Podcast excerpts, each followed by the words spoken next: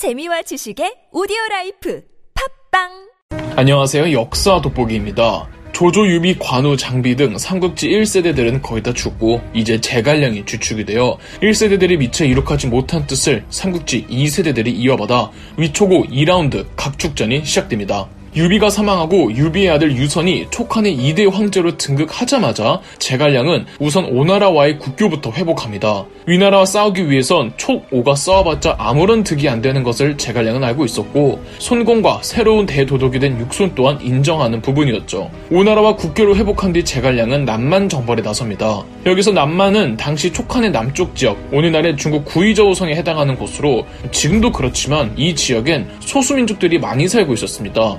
당시 남만 지역의 맹획이라고 이 지역의 토착 호족 중국인이 고정이라는 이 지역 소수민족의 부족정과 연합해서 촉한의 반기를 들고 일어난 겁니다. 소설 속의 맹획의 모습은 실제 맹획과 고정을 섞어 놓은 캐릭터라고 할 수 있죠. 제갈량 입장에선 북쪽의 위나라를 공격을 해야 했기 때문에 그 전에 후방을 안정화시킬 필요가 있어서 우선 맹획과 고정의 반란부터 진압하죠. 한편 이릉대전에서 유비가 대판 깨진 이후로 위나라의 황제 조비가 거듭 오나라를 공격했지만 번번이 실패하다가 그 후유증 때문인지 226년 문제 조비가 죽고 그의 아들 조예가 위나라의 2대 황제 명제로 즉위합니다. 이듬해 227년 위나라 정벌, 이른바 북벌 준비를 마친 제갈량은 유선 황제에게 북벌의 명분과 정당성을 역설하며 북벌의 선언을 알리는 이른바 출사표를 바칩니다. 본인이 아무것도 아니었던 시절 선대 황제께서는 자신을 세 번이나 찾아왔던 삼고철의 이야기부터 그간 선대 황제 유비와 함께 꿈꾸었던 대의를 이야기하고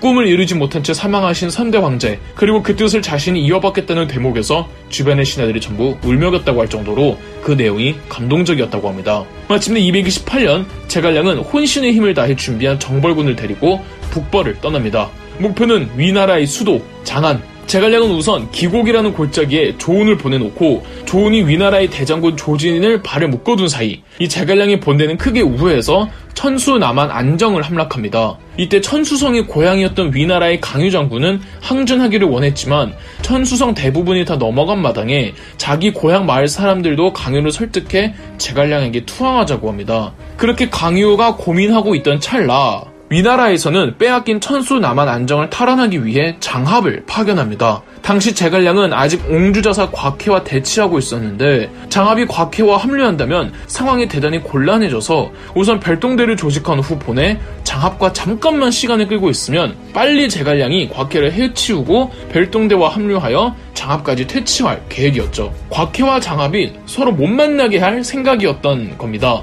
제갈량은 마속에게 별동대 역할을 주었는데 마속에게 절대 싸울 생각을 하지 말고 싸우는 척 시간만 끌려고 신신당부를 하고 보냅니다. 마속은 제갈량이 알려준 대로 기산이라는 산골짜기 사이 가정이라는 곳에 진을 치는데 공을 세우고 싶다는 열망에 마속은 싸우는 척만 하라는 제갈량의 지시를 무시하고 장합에게 전면전을 시도했다가 군사 상당수를 잃게 됩니다.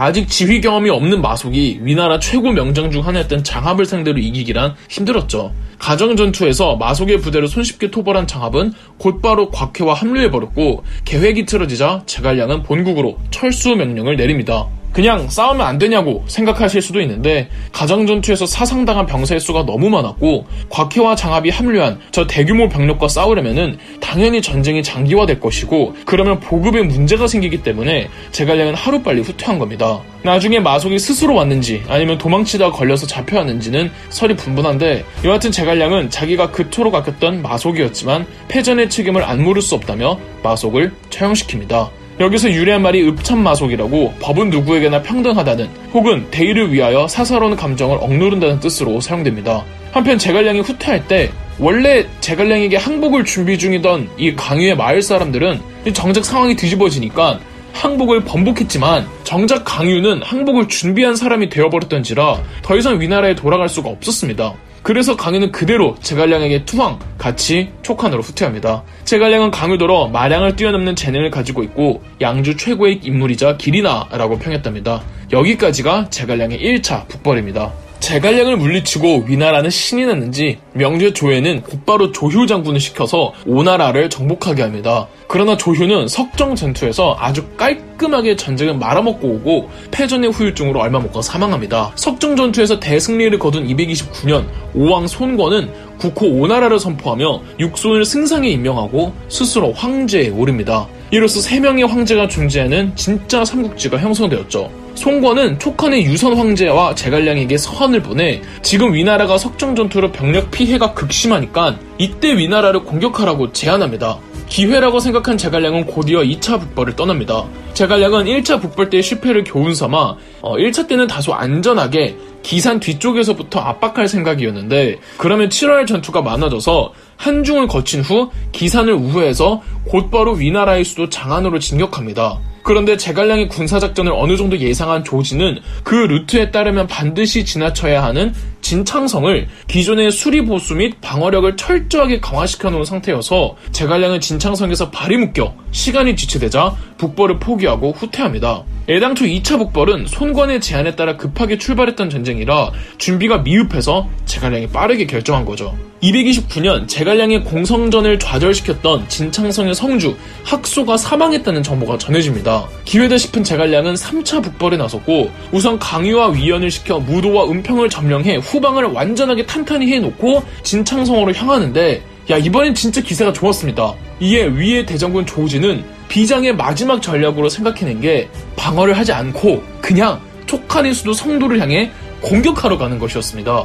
대담한 전략이죠. 깜짝 놀란 자갈량은 전군 본국으로 후퇴시키면서 3차 북벌도 유야무야 끝나버렸습니다. 정작 조지는 촉한 정보를 위해 떠나던 도중 장마로 인해 진군이 불가능해 돌아가야만 했고 이때 피로가 쌓여서였는지 얼마 못 가 사망합니다. 소설에서는 어, 제갈량의 북벌을 모두 상대한 위나라 측 인물로 사마이가 나오지만 실제 1차에서 3차까지 제갈량의 북벌을 담당한 장본인은 조진이었습니다. 위나라의 초대 황제 조비는 한나라 멸망의 원인이 환관과 외척이라고 생각해서 조비는 철저하게 환관과 외척의 발호를 막았습니다. 지 아내까지 죽였거든요. 대신 조씨 일가를 적극 후원하였습니다. 이는 2대 황제 조에도 마찬가지였고 그래서 초반에는 조진 조휴가 각각 촉한 전선과 오나라 전선을 담당하는 위나라의 가장 거대한 축이었습니다. 그런데 둘 다 죽으면서 그때부터 사마이가 부상하는 겁니다. 사마이는 조씨는 아니지만 그래도 조비조의 둘다 상당히 총애하고 의지했던 신하였거든요. 조진이 죽고부터 사마의가 촉한 전선 담당으로 투입됩니다. 231년 제갈량은 4차 북벌에 나섭니다. 이때 제갈량은 목우라고 소 모양의 바퀴 달린 수레를 만들어서 원활한 보급 루트를 구축해냅니다. 제갈량은 상규성에 대규모 보리밭이 있다는 정보에 이 상규성에서 사마의와 대치하고 일진 일퇴를 거듭하고 있었는데 별안간 또다시 철수 명령을 내린 겁니다. 이유는 본국에서부터 전장까지 목우를 보내주며 보급 업무를 맡던 촉한 정계의 3인자 이엄이 보급상에 실수를 해서 보급에 차질이 생긴 겁니다. 이엄은 그래도 제갈량이 국가 내부 문제를 맡기고 자기는 전쟁하러 나갈 수 있었는데 이엄이 이런 실수들을 하는 바람에 4차 북벌마저 실패했고 제갈량은 귀국 후 이엄을 탄핵시킵니다. 이때 위나라의 장합이 제갈량을 추격하지만 제갈량이 준비해놓은 매복에 걸려 화살을 맞고 전사합니다. 234년 이번엔 진짜 진짜 마지막이라고 생각하고 제갈량은 5차 북벌을 떠납니다.